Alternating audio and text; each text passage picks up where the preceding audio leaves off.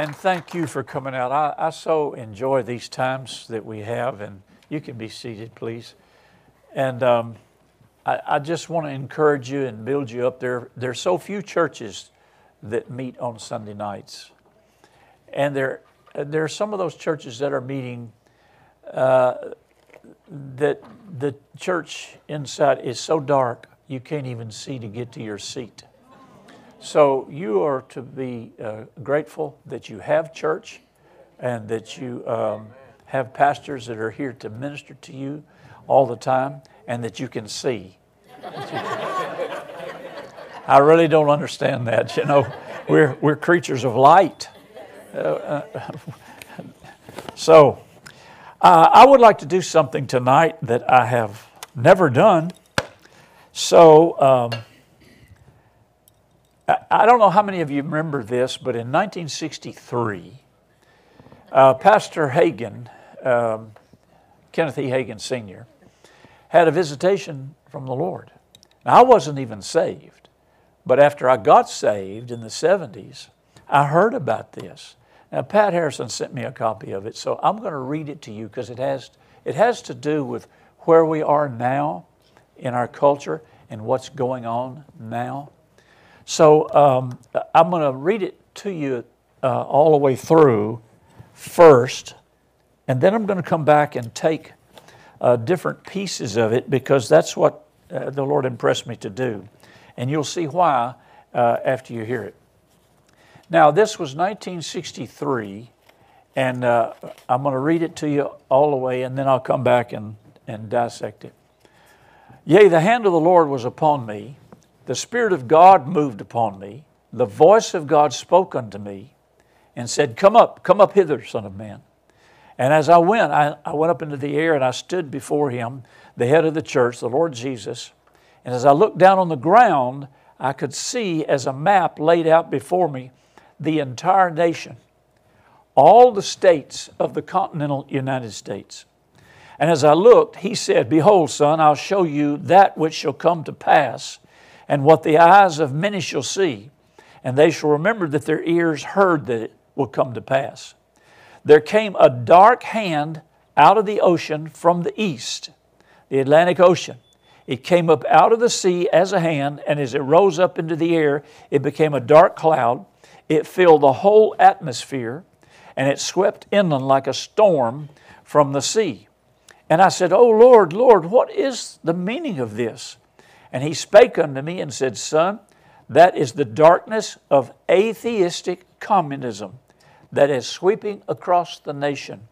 Now, this is 1963. Uh, even in the midst of men's minds in high places and politicians with great power. Now, this is, I'm going to deal with how, how you're supposed to live and walk in the Spirit during these times. It's the only way that you're ever going to be uh, joyful and fruitful because you cannot live according to what's going on in the culture.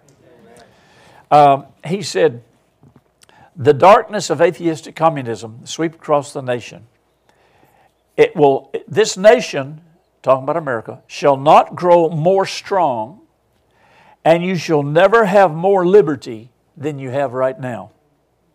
1963. But liberties that you've known shall be seized and taken away from you. And that's happened. I looked again and I could see upon the map a blot, though a bottle of ink had been spilled, and it spread over several states in the south and east. Then I looked and I could see spot, spots, and I said, What meaneth this? And God said, Communistic inspired hatred among the races shall cause greater turmoil than your nation has ever seen before. It's not the will of God, but men's hearts are perverse. They walk without the love of God, and they seek to have their own way. And so it shall be worse than you have ever seen. And I said, Oh Lord, Lord, is there a remedy? What shall the answer be? And he said, Evil men and seducers shall wax worse and worse, deceived and being deceived. Now I'm going to explain to you what all this means. Then I said, Lord, do we have nothing to look forward to in the future except this darkness, the blackness, the war, the destruction, the evil? Then he said, Son of man, forget not your text, for you look at the things not seen. So then I looked in the spirit realm, and I saw a falling upon that map a ball of fire from heaven. I get excited about because I'm going to tell you what all of this is and show you the scriptures for it. I saw a ball of fire fall from heaven, and the closer to the earth, the bigger it got. Then, when it came to the earth, it divided up into small balls or sparks of fire and fell upon men, and I saw an army of men rise up. It seemed as though their hands were fire, and there sat upon their heads tongues of fire. When I first saw it, I thought their whole head was on fire, but it was a tongue of fire, tongues of fire leaping. And I said, Lord, what does this mean? He said, Before the worst shall come, and the day of darkness shall come, there shall go those who shall carry the fullness of my truth and my fire, not only to the states in this nation, but to many other places. For there is a work that must be done first spiritually before the Lord shall come. Now prepare your hearts, for the time is at hand, and the beginning is now, and you shall see, and you shall know. For the hand of the Lord is upon you, and many others, to be used in these last days, and the work shall progress. And I said, O Lord, thank you that I may have a small place in the work. He said, I will cause your tent to be enlarged You'll have an enlarged ministry and shall minister to many, for you've ministered to a few. Therefore, go back to the earth and be faithful and give forth that which I tell you to give. For you've been reluctant in days gone by to tell it. Now tell it boldly and speak the truth, for now the day is come. For the word of the Lord came to me, saying, The prophetic vision shall be restored to the church. Now, let me tell you what that means, because that's what I'm going to do here tonight. Prophetic vision means divine order of current or future events. It means divine order of current or future events. Makes sense or truth out of things that are going on. For even in the days of old, under the old covenant, the prophet would see a vision and prophesy. So the prophetic vision shall be restored to the church. This is the time, this is the hour, this is the place. Now, Father, we thank you as we read this prophetic utterance, this vision that Brother Hagin had. I thank you, Holy Spirit, that you give me clarity to explain this according to your word so we can all be edified. Let's just lift up our hands and worship the Lord right now. Father, we worship you, we praise you. Potoko sheke alabokose, bandabokoshiti pepe kiketala mokoko seke, paribindi bidi biki kiki eleboboko talabakata. Oh, shakapale king kiketele boboko sata. Give us ears to hear, Lord. Holy Spirit, we thank you. Thank you. Thank you. Thank you. Thank you. Hallelujah. Thank you, Lord Jesus. Okay. First of all, when he starts off, and you realize it's 1963, next year, 2023, this will have been 60 years ago. 60 years ago when he spoke this by the Spirit of the Lord.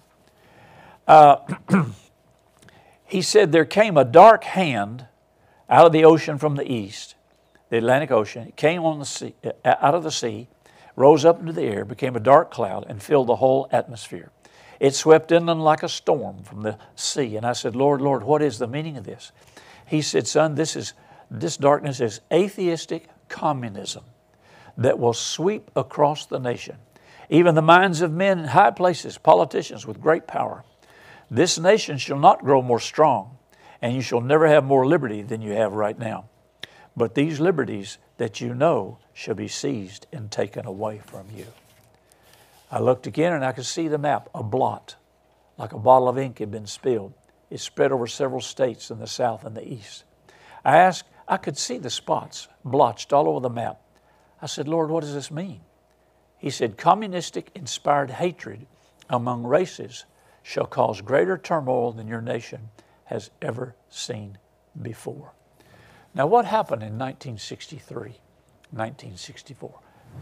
Uh, aligned with the dark spots, the blotch, the racial hatred. Can anybody tell me? Civil rights movement. Martin Luther King gave his I Have a Dream speech. 1964, the Civil Rights Amendment was approved. All this racial hatred that we've seen in our country for the last 60 years was represented here uh, in this word. And notice it says, uh, he used the term atheistic communism. I don't know how many of you all know what the World Economic Forum is. It's headquartered in Switzerland. It was founded by Klaus Schwab, and uh, some of the major players and donors is George Soros. If you don't know who uh, Schwab George Soros, maybe you know that name. Multi billionaires, and they, heard, they head up the World Economic Forum. I studied all this because as, as I serve with uh, Pastor Hagee on uh, Christians United for Israel, we have to deal with these people. They, they give millions and billions of dollars to actually overthrow uh, uh capitalism, um, religion, and you know the race, the midterm uh, elections that we just had. Uh, you probably got tired of all the commercials. You know where the, uh, and this, this is all fact, you can find it on, online. George Soros gave $128 billion of his own money to fund the Democrat uh, agenda. If you've done any studying on it, you know, all you heard before was a red wave. Republicans are going to take back over this and take back over there. Well, it didn't happen. So nobody understands what happened. Well, one of the theories is, is that one thing that the conservatives did not count on is that abortion would become still the number one issue. Uh, you know, the Supreme Court only reversed their decision that made abortion a constitutional right. They didn't do it with abortion. Uh, you can still get abortions anywhere you want to go, uh, statewide, if states will uh, allow it. So abortion is not illegal. It's just that it's not a constitutional right anymore. Now, it's illegal in Arkansas because we had a trigger law that came into place. Well, the World Economic Forum, George Soros and so forth, they gave actually, I think, $568 billion was uh, given to all the races, uh, the, the political races.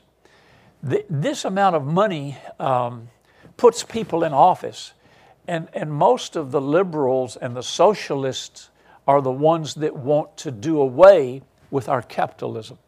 And of course, World Economic Forum, they call this, they are funding for the global reset. Now, the global reset in their minds is a switch from capitalism to socialism to communism. But in the Bible, the global reset mentioned in Matthew 24 when Jesus spoke to his disciples, his Jewish disciples on the Mount of Olives, the, the global reset has to do with the rapture of the church taking place and the beginning of the Great Tribulation period. That's going to be a global reset. Everything's going to change. But you've got these people out here, and they, they fund all of the activities that divide, all the racism.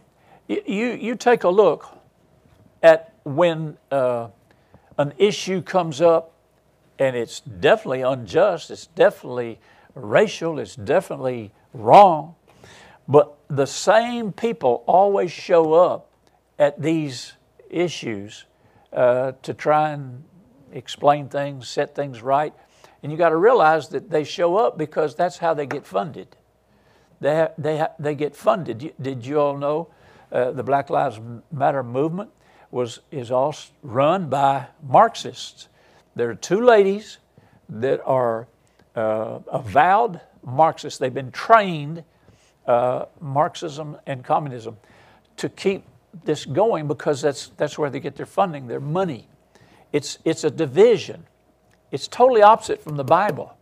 The Bible says that the way men are going to know that we are disciples of Jesus is the love that we have for one another. Yes. Hallelujah. so every time you love one another, no matter what uh, color, what race, uh, what denomination, whether you're good looking or ugly, as long as you're, as long as you love one another, you you foil and mess up their their plans. But this this is what's going on, and they're trying so hard. They don't realize that this global reset is the beginning of the tribulation period.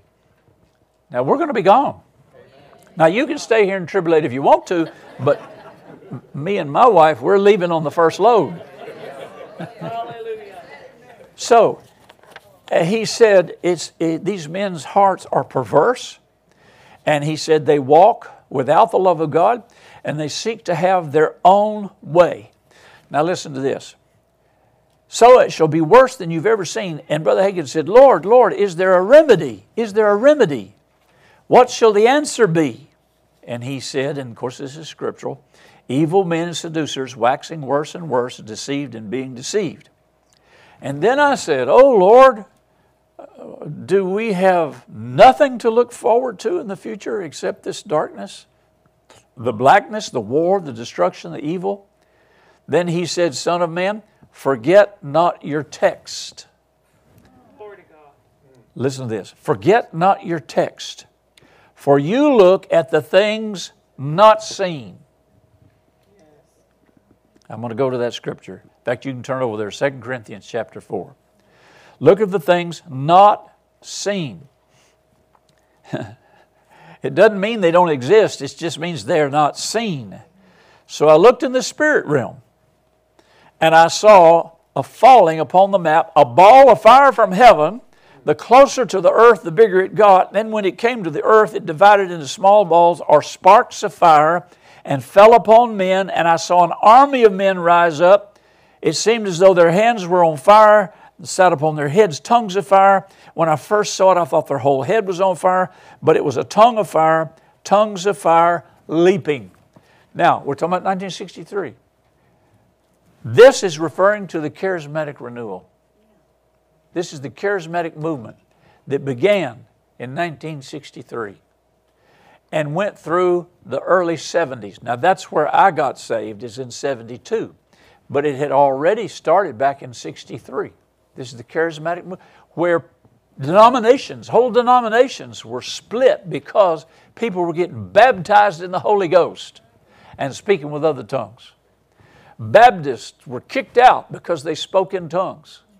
Assemblies of God, uh, which carried Azusa Street Revival Baptism of the Holy Spirit uh, to the new generation after 1903. A lot of those people were not filled with the Holy Ghost. Even though they were Pentecostal by denomination, they didn't have the baptism of the Holy Spirit. When we first started the ministry, we were down in Natchez, Mississippi, preaching in a church, Assembly God Church, and the pastor was the only one filled with the Spirit. Well, all of that began to change people began to get filled with the Holy Ghost, got the left foot of fellowship out of their denomination.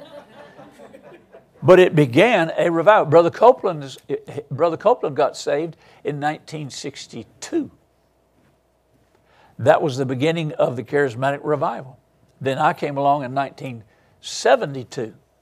And all the people that were raising up churches all over America and around the world, spirit filled churches, all of the shopping center churches, like ours, like yours, this one. That all began in the early 60s when the charismatic renewal. So in 63, 64, there was a major outpouring of uh, atheistic communism, of racial hatred, and then comes the Holy Ghost and starts baptizing people in the Spirit. And this is what he saw when he said, I saw small balls, sparks of fire fell upon men, and I saw a whole army rise up. Now, let's go over to 2 Corinthians chapter 4, and let's read this. 2 Corinthians chapter 4, and let's begin reading at verse 17. For our light affliction, which is but for a moment, worketh for us a far more exceeding and eternal weight of glory while we look not at the things which are seen. In other words, we're not concentrating on the things that we see. You, you do well to turn off the 10 Spies network. You, you, you do better to not, you, y'all know what I'm referring to, the 10 Spies network? CNN. You know the 10 spies that Moses, that, you know, they came out of uh, the promised land, the 10 of them came back with a negative report.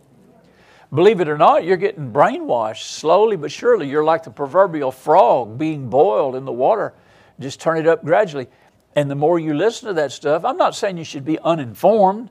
It's not a sin for you to watch that kind of stuff. But what will happen is it'll gradually boil your mind and you become a negative thinker instead of a positive thinker. And you'll believe all the stuff that you hear and see on the news, social media platforms. Ted Koppel. How many of you remember Ted Koppel? Ted Koppel, he retired several years ago and blew the whistle uh, on the secular media. And believe it or not, Barbara Walters followed him. She wasn't as, she wasn't as grand as he was, but he said, Look, in the secular media, they don't tell us what to do, what not to do, how to do it.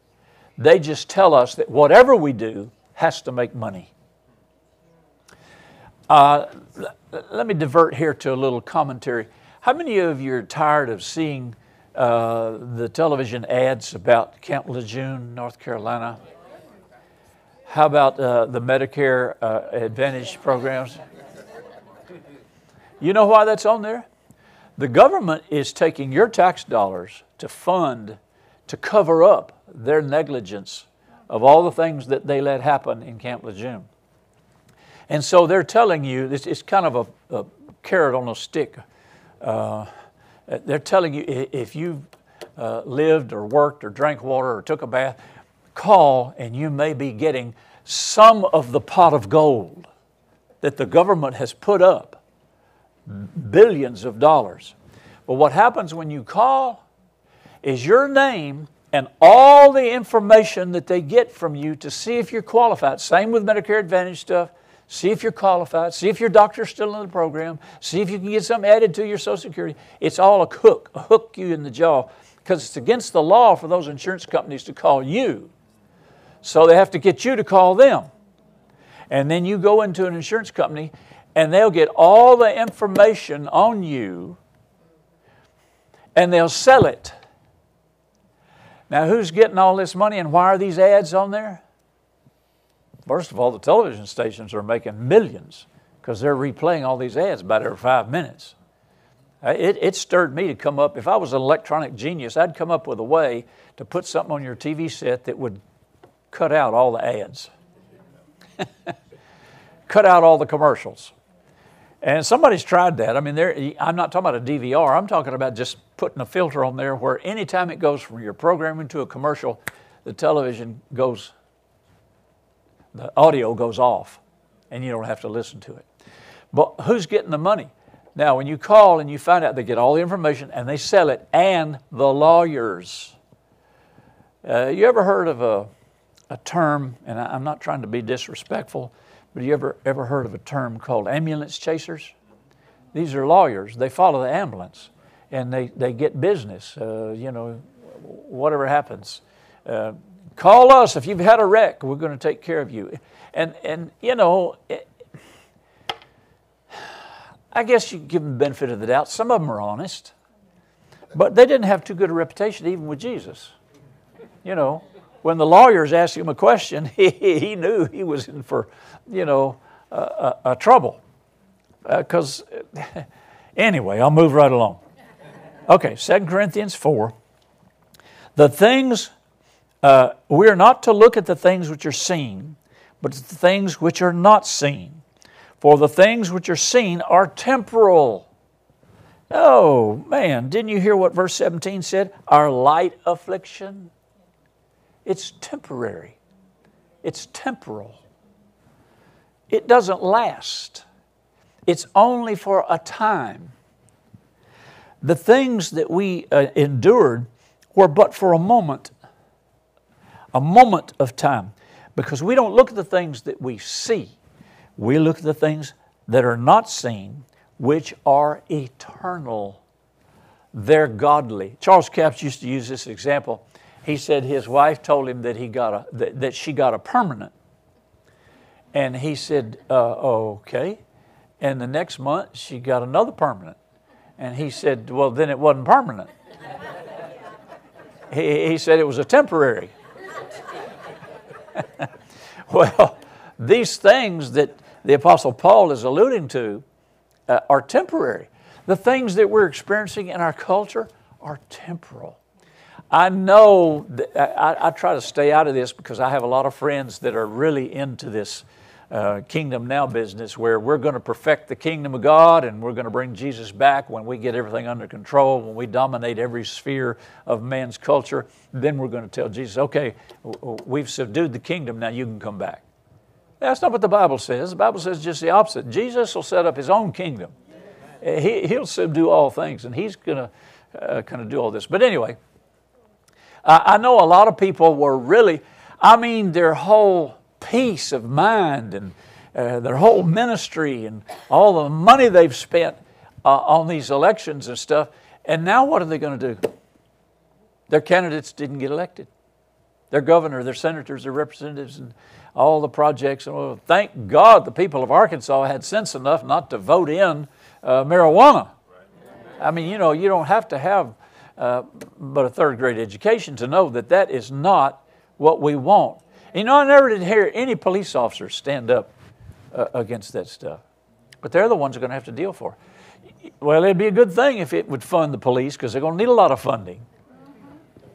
But why do we do that? Have you ever noticed that the gambling casinos, the ads always say, after they've tried to get you to the casino, it always says, if you have a gambling problem, call this number. and then they tell you to drink responsibly. There's no such thing as drinking responsibly. And now with the, with the marijuana, uh, they say if you have a drug problem. So in one hand, they're, they're feeding you this, you know, this death sentence, and over here they're telling you if, if you got problems, then you call us. Well, why don't you just not advertise? Why don't you just not do it? You all know my testimony. I was in the liquor business for six years before I got saved. And I called on all the bars, package stores, lounges, hotels in Pulaski County. And I would go to liquor conventions and I would uh, the, go to the distilleries that we represented. And one time we had taken a trip to a distillery and they were showing us through the distillery. And we got to the end of the tour because we were the wholesalers and they wanted to help us sell the product. There was this, oh, I don't know how big the tank was, a stainless steel tank. It looked like a grain silo on the side of a barn. It was huge. And they said, now all of this whiskey in this tank has been aged and taken out of the barrels and pumped into this stainless steel tank for bottling. Bottling? Yes. But when we open it up and start bottling the whiskey, we have to pay the U.S. government a million dollars in taxes. You know, that's, that's why you're never going to get rid of alcohol. It's too much money. Do you know how much the marijuana interests paid to get this marijuana on the ballot? $10 million. They spent 2 million getting it to the ballot and another 8 million uh, to added to with all the TV commercials. And once it was written into the Constitution, they wrote it. They wrote the, they wrote the marijuana uh, amendment to get into the Constitution. Once it gets in there, it can never be gotten out. Now, you just talked to Jerry Cox of Family Council and Jim LaGrone, who's the head of the Action Committee, and the people that are in the know, they gave me the figures. So why do they want to do this? And they'll, you know, they'll tell you at the end of the ad, uh, if you have a drug problem, call this number. Well, why even bother to do it? Money. The love of money is the root of all evil. And $10 million is nothing to them. They make that back in the first year. But at what cost? What cost to the American people. And thank God the people of Arkansas stood up and said, No, we're not going to go for this. We're not that stupid. You heard the story about the counterfeiters up in New York City? And they made a mistake and they counterfeited $9 bills. And they said, what, what are we going to do now? We got a lot of investors. We printed all these $9 bills. How are we going to pass these things? And then one of them said, Oh, let's go down to Arkansas. I said, Those hicks don't know any better. So they came down to Arkansas and they went in this store and said, Sir, can you give me a, a change for a nine? He said, Sure. They punched him, said, See there? Came back and gave him three threes.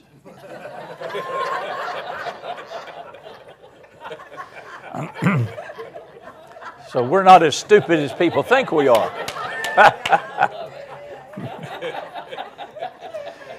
okay, now let's go to Romans chapter 8. Do I need to explain that joke to somebody? Romans chapter 8. Romans chapter 8 and verse 22. For we know that the whole creation groaneth and travaileth in pain together until now.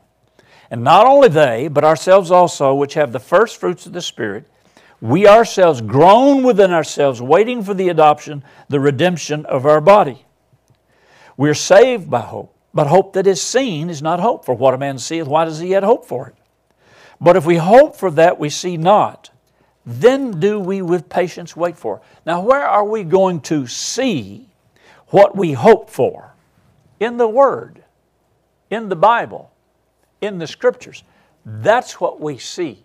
The blessed hope is Christ. We see what the Bible says.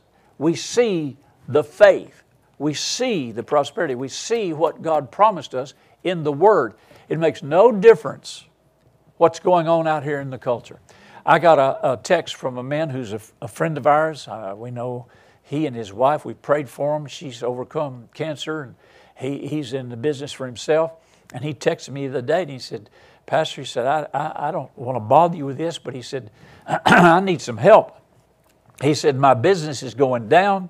All my investments are not producing. And he just went on down, down, down, down, down. He said, I need to talk to somebody. Can you, can I call you? Can I help you? Uh, can you help me? I said, Sure. So I called him, talked to him. And I said, I know exactly what you're facing. Uh, I've been there myself. But I said, you cannot make your life decisions based on what's happening to you in your business, in your finances, in the economy. You can't make your decisions based on what you see and what you're experiencing. You have to make your decisions based on what is not seen with the eyes, but what you know in your spirit. You cannot withhold your tithes and offerings because the economy is bad. You keep giving you keep sowing. Galatians says, don't be deceived. God is not mocked. Whatever a man sows, that shall he also reap. So you have to sit down at the kitchen table and say, Father, I'm going to conduct my life according to the Bible. I'm going to believe that it's true. And I'm going to keep sowing. I'm going to keep giving. I'm going to keep tithing. I'm going to keep praising. I'm going to keep I'm not going to go by what I see out there. Every, every time I hear a negative report out there or, or some calamity or, or a, or a drive-by shooting, you know, I, I have said for years on Arkansas Live, I said, you know, you politicians and law enforcement offer, uh, uh, operators, if you'll just listen to me, I can tell you how to solve uh, the gang problem and the gang shootings and all that, because most of the crime is gang related. I said, you know who these gang members are. You know where they live. I've talked to law enforcement. I said, Do you know where these gang members live? Oh, yeah, we know who they are and we know where they live. All you have to do is get some uh, legislator or somebody in the, in the uh, General Assembly, Arkansas legislature, to pass being a member of a, ga- a gang a felony and go arrest them and put them in jail. That'll stop all of that. Did you see the news the other day? They did just that. They've been working on this sting operation. They arrested 80 gang members. 80. And there's more that they're running after right now. And I, what I would like to see them do, go arrest these guys and gals, go put them in a special place. I mean, we've got lots of army barracks that are available and empty, and you don't have to build another prison. Just put them somewhere and let us preach to them every day. Let us lay hands on them. Let us preach to them and get them saved and get them delivered. Hallelujah. Amen. Well, maybe somebody was listening. I don't know, but they did it just the other day. Arrested 80 gang members and put them in jail. Hallelujah. Okay, let's go over to Romans 8 22. Uh, oh, wait, I already read that. Uh, let's go over to um, verse 31.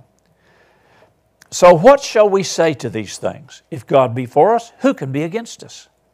He that spared not his own son, but delivered him up for us all, how shall he not with him also freely give us all things? Who shall lay anything to the charge of God's elect? It's God that justifies. Who is he that condemneth? It's Christ that died, rather that's risen again. Who's even at the right hand of God, who makes intercession for us? Who shall separate us from the love of Christ? Tribulation, distress, persecution, famine, nakedness, peril, sword.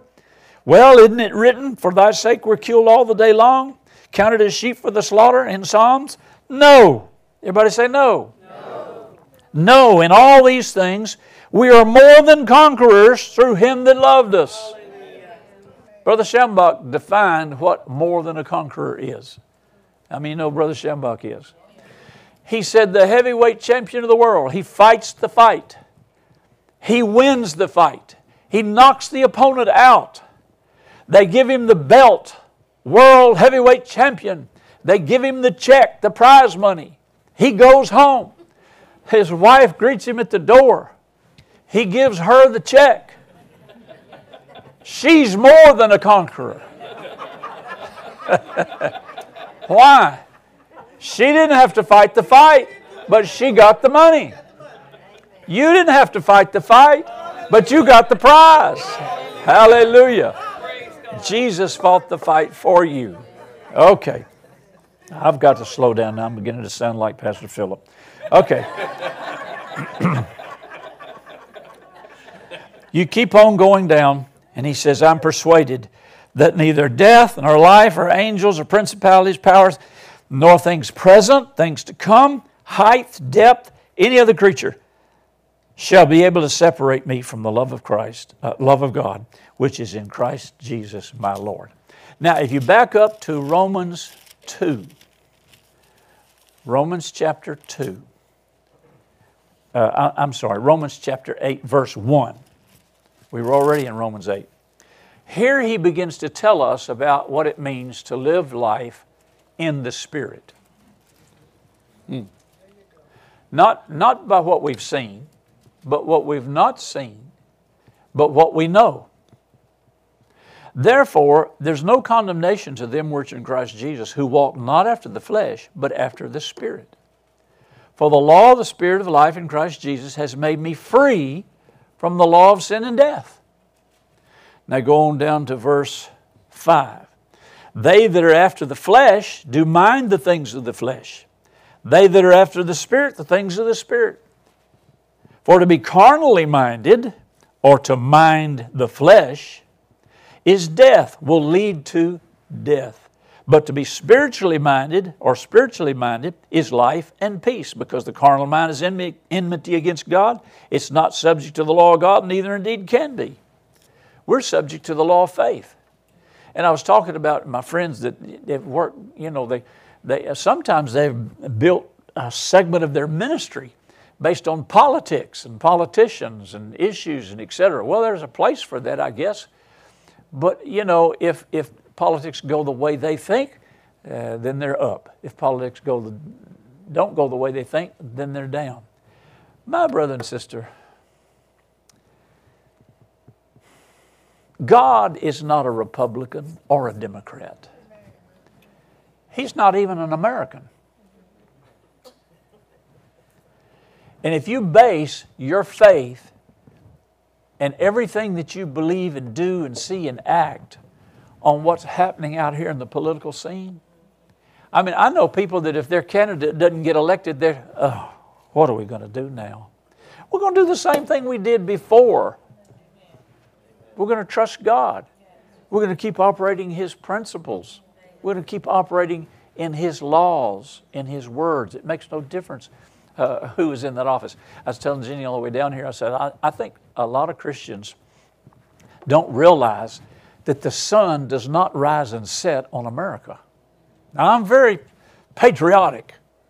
Hey, I, I was in the military for six years and I took an oath to defend my country against all enemies, foreign and domestic. I lay down my life for it. I love America. But everything in this word is not just for America, it's for the whole world, it's for everybody, every culture, every nation. And I think sometimes we forget that. There are going to be a lot of things that are going to go on that are written in the Bible, Matthew 24 especially. A lot of those things that you see that are going to happen are going to happen during the Great Tribulation period when you're not even here. The great innumerable company of people, actually, a worldwide revival. Now, I know there are those that believe it has to happen before the rapture, but I can't find any place in the scripture that supports that. But I know that there's going to be a worldwide revival. The Bible tells you what is when it's going to take place. It's going to take place during the Great Tribulation period when the 144,000 Jewish evangelists preach the gospel to the entire world. And in Revelation, it says these people are all up worshiping God. And the elder came up and asked an angel, said, Who are these people? Standing before the throne of God. An innumerable, that so many they couldn't number a multitude without number. Who are these people? He said, Those are they that went through the great tribulation period and have their robes washed in the blood of the Lamb. Hey, there's going to be millions and millions of people saved during the tribulation period. Hallelujah. And, they're, and they're not necessarily going to look like you, smell like you, talk like you.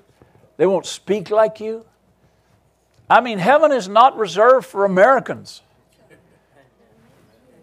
It's, it's, uh, heaven is not reserved for white people. Uh, there are people that think that.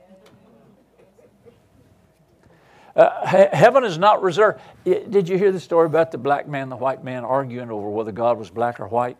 And they, they couldn't decide, they couldn't figure out. So, you know, they died. They went up to heaven the same time, went up to the throne of God, and there was there was Jesus sitting on the throne. And he turned and he says, Buenos dias, Senor.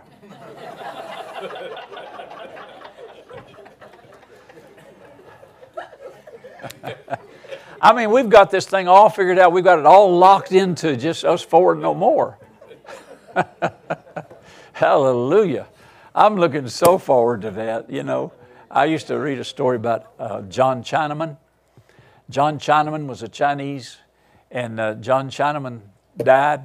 He was a Christian, and, and, and before he died, they asked him and said, Now, you're going to heaven? Yes.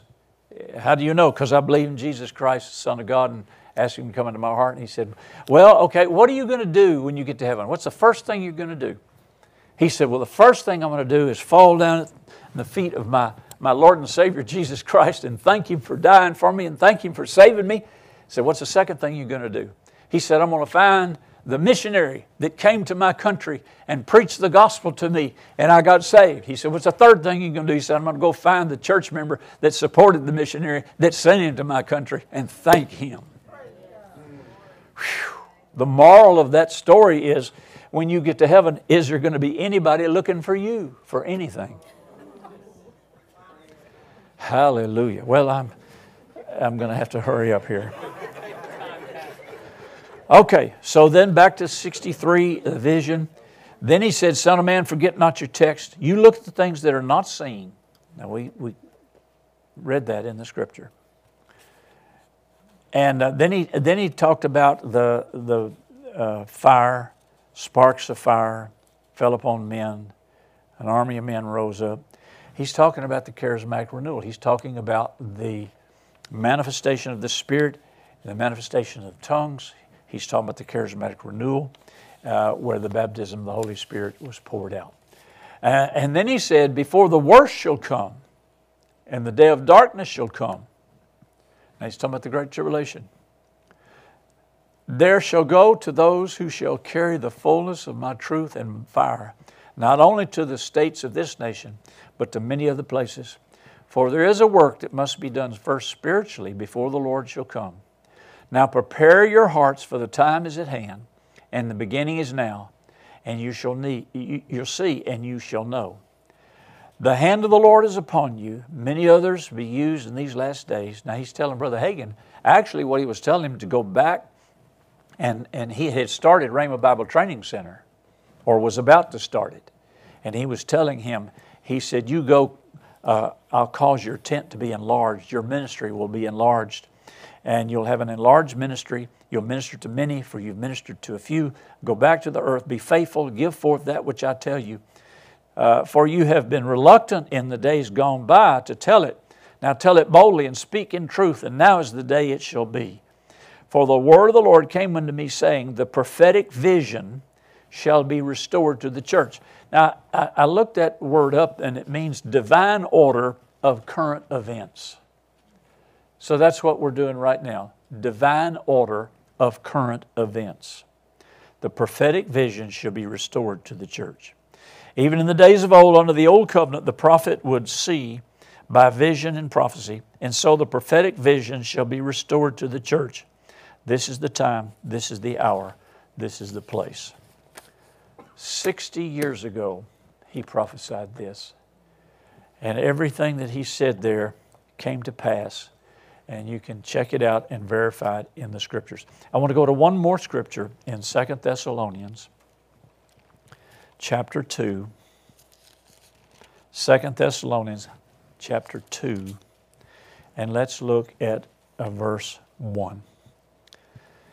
Now we beseech you, brethren, by the coming of the Lord Jesus Christ and by our gathering together unto him, that you be not soon shaken in mind, or be troubled, neither by spirit nor by word, nor by letter as from us, as the day of Christ is at hand. The day of Christ is referring to the second coming. How many of you know that the second coming of Christ has two advents? The first is the rapture, the second is his second coming. It always bothers me when I hear preachers, and I was listening to one today, and he was talking about the return of the Lord, the return of the Lord, the return of the Lord. And I thought, okay, tell us, define the return of the Lord. Are you talking about the rapture? Or are you talking about the second coming? Uh, the rapture is when we uh, caught up to meet him in the air. He doesn't come down. But the second coming is when he comes and we come with him. And, and he comes to set up his millennial kingdom. Hallelujah. Okay, let's, let's keep on reading. The day of the Lord is at hand. But let no man deceive you by any means, for that day shall not come. Say, shall not come. Except there come a falling away first. Now, other translations uh, use the word departure. Unless there comes a departure first. A departure? Who? What? A departure that the man of sin be revealed, the son of perdition. I don't know if you watch Arkansas Live on a regular basis or uh, read my HC email that comes out once a month, but I went on uh, um, record as uh, to counter all of the talk about uh, nuclear war, uh, total collapse of our financial financial institutions, grid, so forth. And I said there will be no nuclear war or destruction of our financial grid until after the rapture. Putin is not going to fire nuclear weapons. Now, he may do some local stuff over there with different bombs and venues, whatever, but there will be no World War III. There'll be no worldwide nuclear war until after the rapture of the church. Why? Because the restrainer is still here. That's us. The church, body of Christ, is the restrainer. And there'll be no destruction of our financial institutions or our, our financial grid going down the tubes until after the rapture of the church. Because it says except there come a falling away first, the man of sin, the son of perdition, they cannot take their place center stage until after the church is gone. Listen, who opposes and exalts himself above all that is called God or that's worshiped, so that he, as God, now he's talking about the Antichrist, sitteth in the temple of God, showing himself that he is God. Now, all you have to do is go to Isaiah 14, Ezekiel 28, and it shows you that Satan wanted to be God. He wanted to ascend into heaven. He wanted to dethrone God. That, that's what that Isaiah, Ezekiel 28, Isaiah 14 is all about. It's what the book of Job is all about. Satan wanted to be God. He resented and hated God ever since God put Adam on the earth because Lucifer was the original ruler of the earth. And it says he was in Eden. And then God comes along and makes a man in the image and likeness of God. Lucifer was not in the image and likeness of God. He was an angel, an archangel. And Adam comes along, made in the image and likeness of God, and God puts him in the garden and gives him dominion over the whole creation. Oh, that infuriated Satan, and he's wanted to be God ever since. Wanted to dethrone God. But he can't as long as we're still here, as long as the church is still here. Now, I listened to a very interesting YouTube video the other day, which I very seldom do, but you know how you get on the, looking up something and something else pops up and you think, where did that come from? And this one was a guy, a preacher, that was preaching a message on 10 minutes before the rapture and 10 minutes after the rapture. It's very interesting. And he said, I had to redesign my sermon about 10 minutes before the rapture because everything I thought was going to happen before the rapture Eh, eh, you know, can't happen. He thought we were going to be notified. He thought we were going to have an earthquake and the sky's going to go dark and a thunder roll. Well, it doesn't say any of that in the Bible. It says you won't know. Eh, there's no way you're going to know if the rapture is going to take place. But he said, I did figure out and find out what's going to happen after the rapture, 10 minutes after the rapture. He said, the first thing you need to know is that everybody that's in the churches all around the world. Everybody that sits in the pew, everybody that calls themselves a Christian, is not saved. Not everybody. Only those that have been born again. Only those that have had a regenerative experience and they are born again, they are new creatures in Christ. He said everybody that goes to church has not hadn't been born again. Not everybody. So he said, They're not going. And he said, and then there's all kinds, and he, you know, elaborated on a few other things that people, they think they're going to heaven in the rapture because, you know, they go to church or they have perfect church attendance or they uh, give to the poor or they do all these. They think they're going for their good works. He said, that's not true either. Hmm. He said, so after the rapture, the church takes place and you're seated in heaven you're going to think about all those people that aren't there. Maybe some family mem- members, maybe some people in your community, maybe, maybe people in your church. Whoo! What if you get to heaven and your wife's not there? What if you get to heaven and your husband's not there? I told you that sorry, no good thing. No, no, no. what if your children aren't there? They're innocent. Terry James, who is a end times prophetic teacher, lives down here in Benton. You see him on VTN a lot with uh, Skywatch TV, and you see him on Arkansas Live. And uh, he writes a blog every month, and I get a, he sends me a copy of it. And he said, You know, we haven't even begun to think about what it's going to be like without the rapture. I mean, after the rapture. Just think all the mothers that are going to go into their little children's room. They're going to go into the nursery uh, to pick up their baby, and the baby's gone.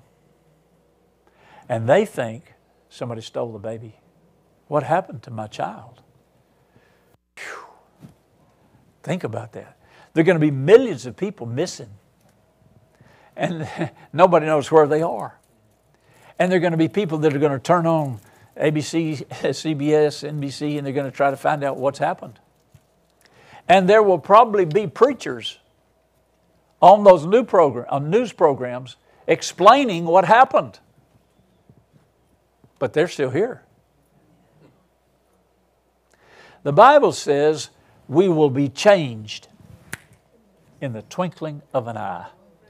Changed. I know when I first got saved, Jeannie gave me a scroll that was done, done by John Hall uh, for the Assemblies of God, and it was it, it fit across the whole wall. I studied it for a year when I started in the ministry, and it, and it, all the pictures I've ever seen it shows all the Christians going up to Jesus in the air. We're all like, now of course I'm dating myself. You, my grandfather used to read the funny papers to me, and you see what he calls uh, little sweet pea gowns, and he said all these little people going up towards heaven. Their robes are tied off at the end and little balloons, and they're all going up. Well, it says we'll be caught up to meet him in the air. I guess that's where they got that uh, imagination from.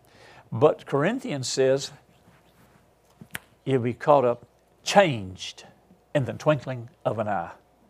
One minute you're going to be sitting there, the next minute you're going to be there.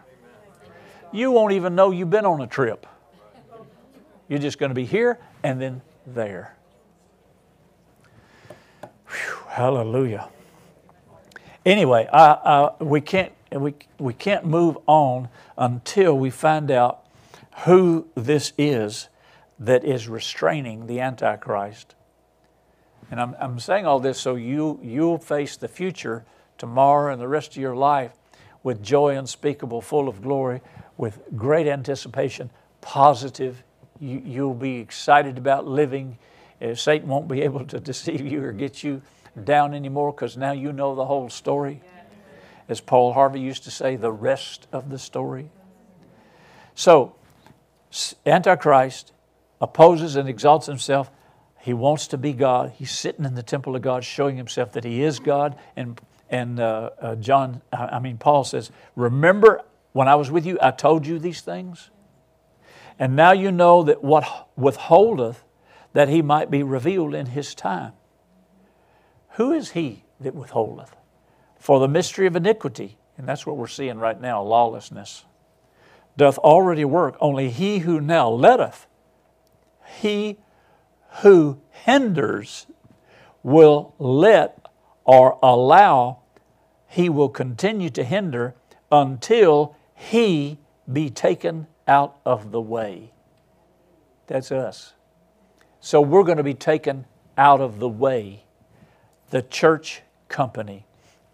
Then shall that wicked be revealed, whom the Lord shall consume with the spirit of his mouth and will destroy with brightness of his coming.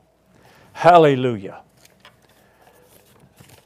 I think my message for Arkansas Live next week is, or this week, is the indestructible church.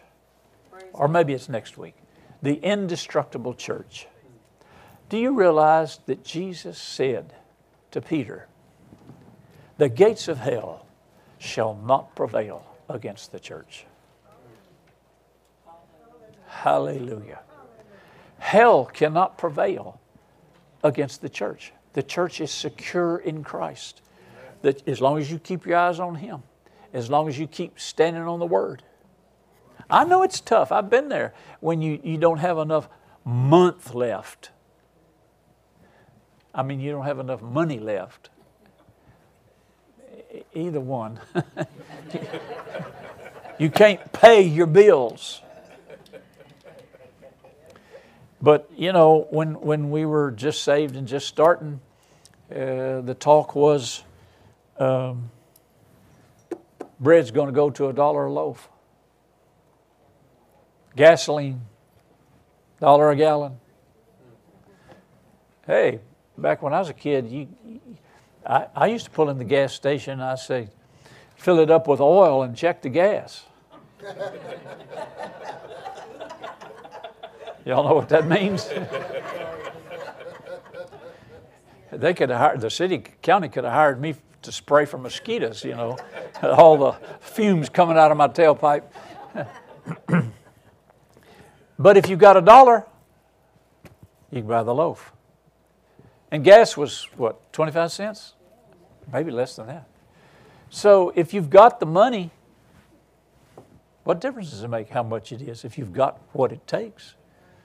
And if you keep believing God, serving God, planting and harvesting, using His financial, you know, grid, don't make any difference what anybody says. God's going to take care of you. Amen. Hallelujah. And we're looking for the rapture any day. Just just make sure you're ready. Just you ought to just take a, a, a, minute or two every day and don't do anything. Don't pray. Don't read. Just just sit there and fix your mind. Set your mind on heavenly things. Think about what it's going to be like. You might open your eyes and be in heaven. I know when I first got saved, I was laying in bed, I was asleep. I was right in that twilight zone just before you wake up. And all of a sudden I heard my name called. Happy, big booming voice. And I thought, oh, that's God. I've died and I've gone to heaven. I'm going to wake up, open my eyes, and be in heaven. I opened my eyes and I saw the ceiling. And I was disappointed. Jeannie didn't hear anything. She's sound asleep. What was it? God was calling my name. He was calling me, said, I've called you into, into the ministry.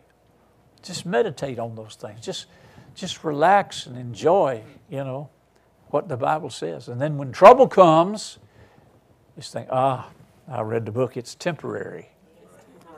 It's not permanent. It's not eternal.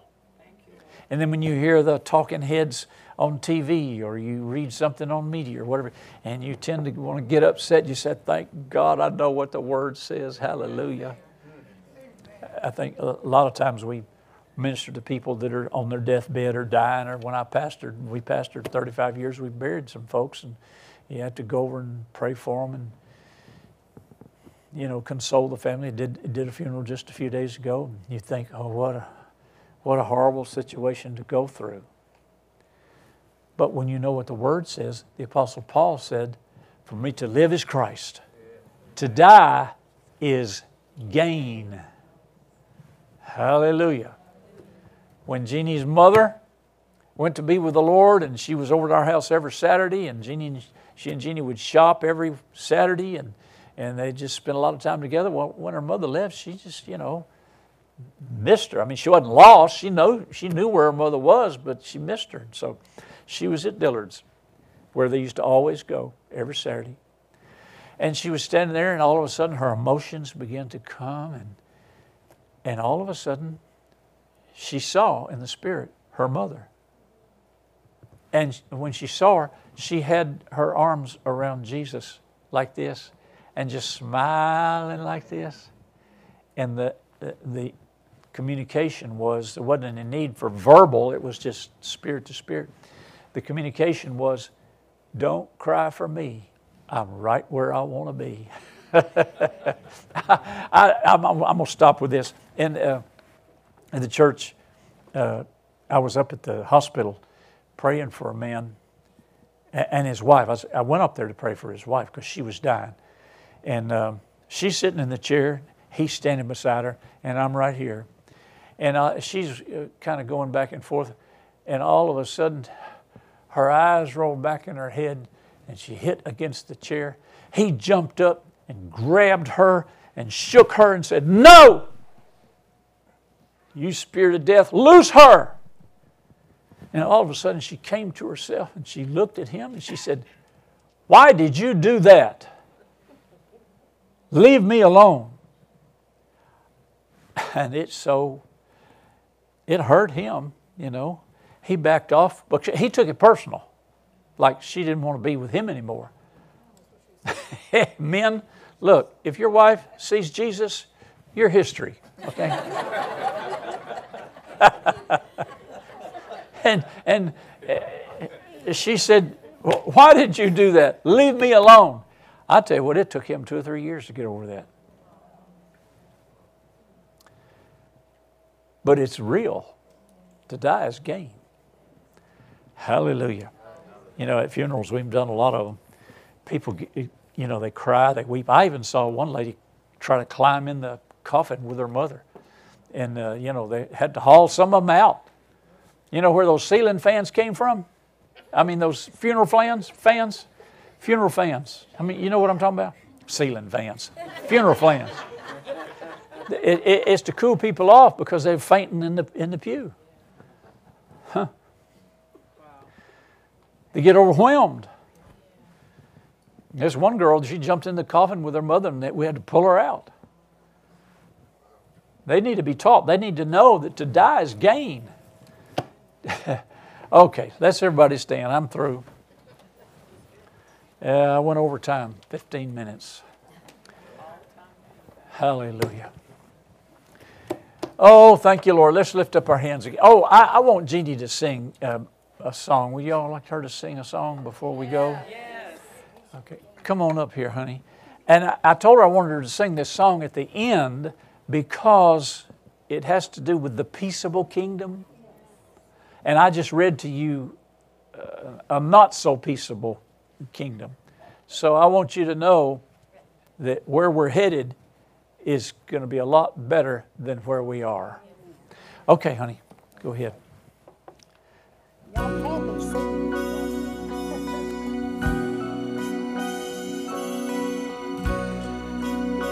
Get a picture of this. I see a new heaven and a brand new earth coming down from God above. It's the holy city, New Jerusalem, and its presence is filled with His love.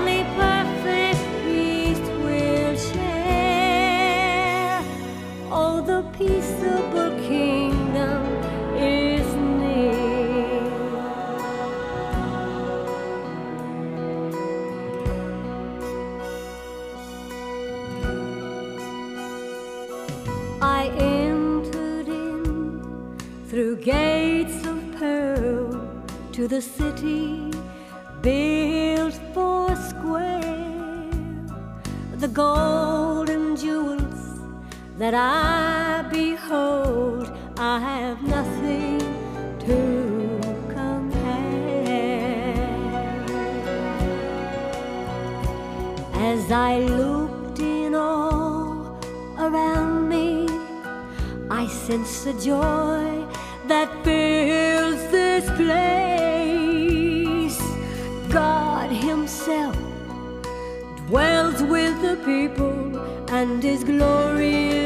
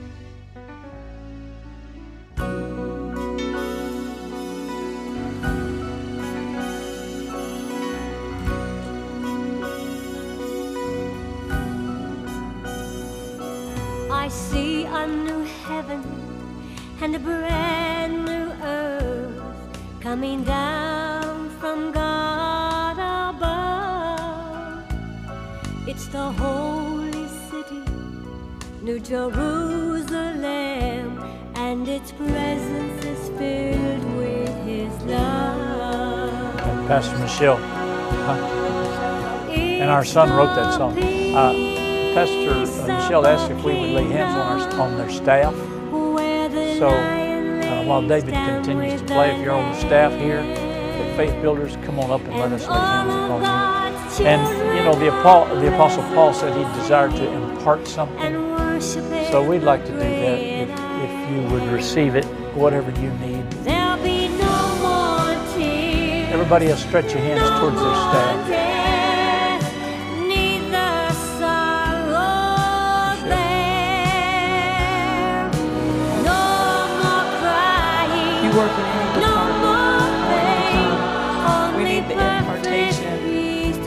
available as our pastors minister to us peace of today. the kingdom is near. Hallelujah. Y'all just stretch your hands towards them and pray in the Holy Ghost. Kokobo shele manakata pata kiki soto pote kishele papalakindo. Oh, I koko am seke pete kata sheke. Through gates Receive. of pearl, Receive city your, the anointing. Built Take for koshitala maka seke tele popo. the gold Impartation, Lord. that Thank I Kengono behold. moshike I a have akasapatike kiki koko. Tora bande leviki tele popo sata.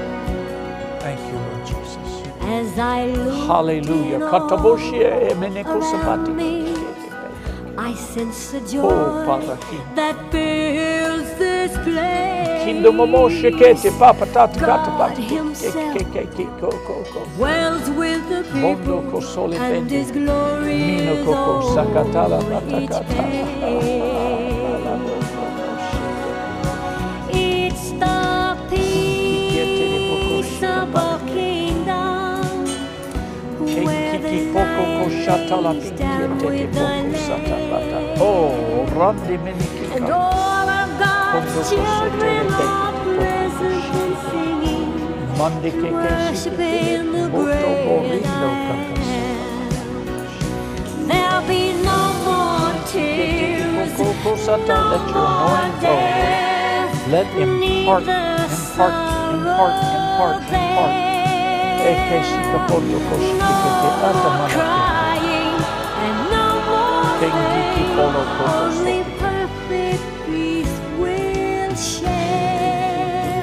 Did want us to lay hands on the you? peaceable kingdom is near. I thought she was in line. Were you with in the line? Lamb. Well, you get anointed.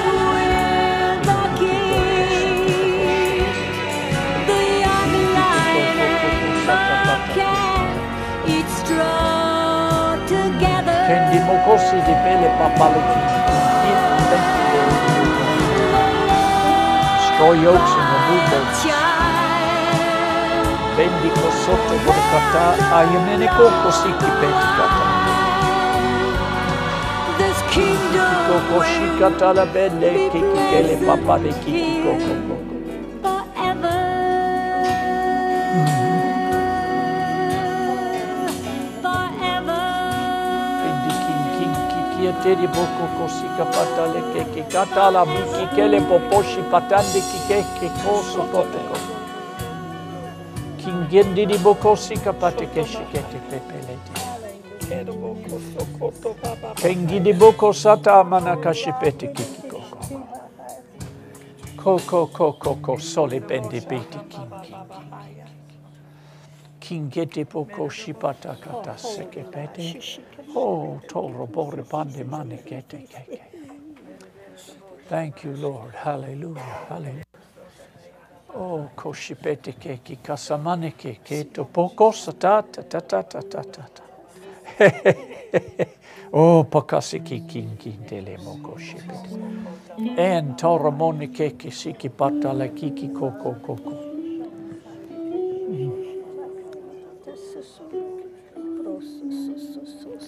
Kikikite popo kokoko shikipata katala patekeke. Indomose ke te mana kati kiki popo sotole popo shikitete papatata. Mm. Keke siki pata koko koko. Pata kalekete. And I started to say this to you earlier, but your anointing and your ministry is more than you realize is taking place. Hallelujah. Glory to God. Thank you, Jesus. Whew. Praise God.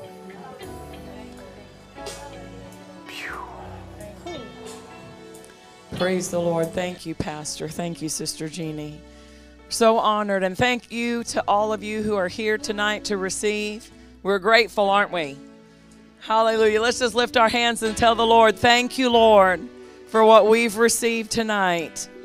Lord, we receive and we will allow that word to condition our perspective in Jesus' name. Praise God. Well, listen, take what you've received, meditate on it, go back again, watch it on YouTube, feed on it, and let the peace of God reign in your life at all times. Amen. Praise the Lord. As we're preparing to dismiss, will you join me in declaring the vision of our church? The vision of this church is to build people's faith and to frame their world by the Word of God. You and I will always be world changers. God bless you. Thank you for being here tonight. Thank you for joining us for this message. We would love to hear from you. If you have a prayer request or want to share how this message has helped you, send us an email at main at buildfaith.net. This message and many more materials are available to you free of charge, can be found at buildfaith.net or at any of our location media stores. As always, keep the switch of faith turned on and build your faith and frame your world by the Word of God.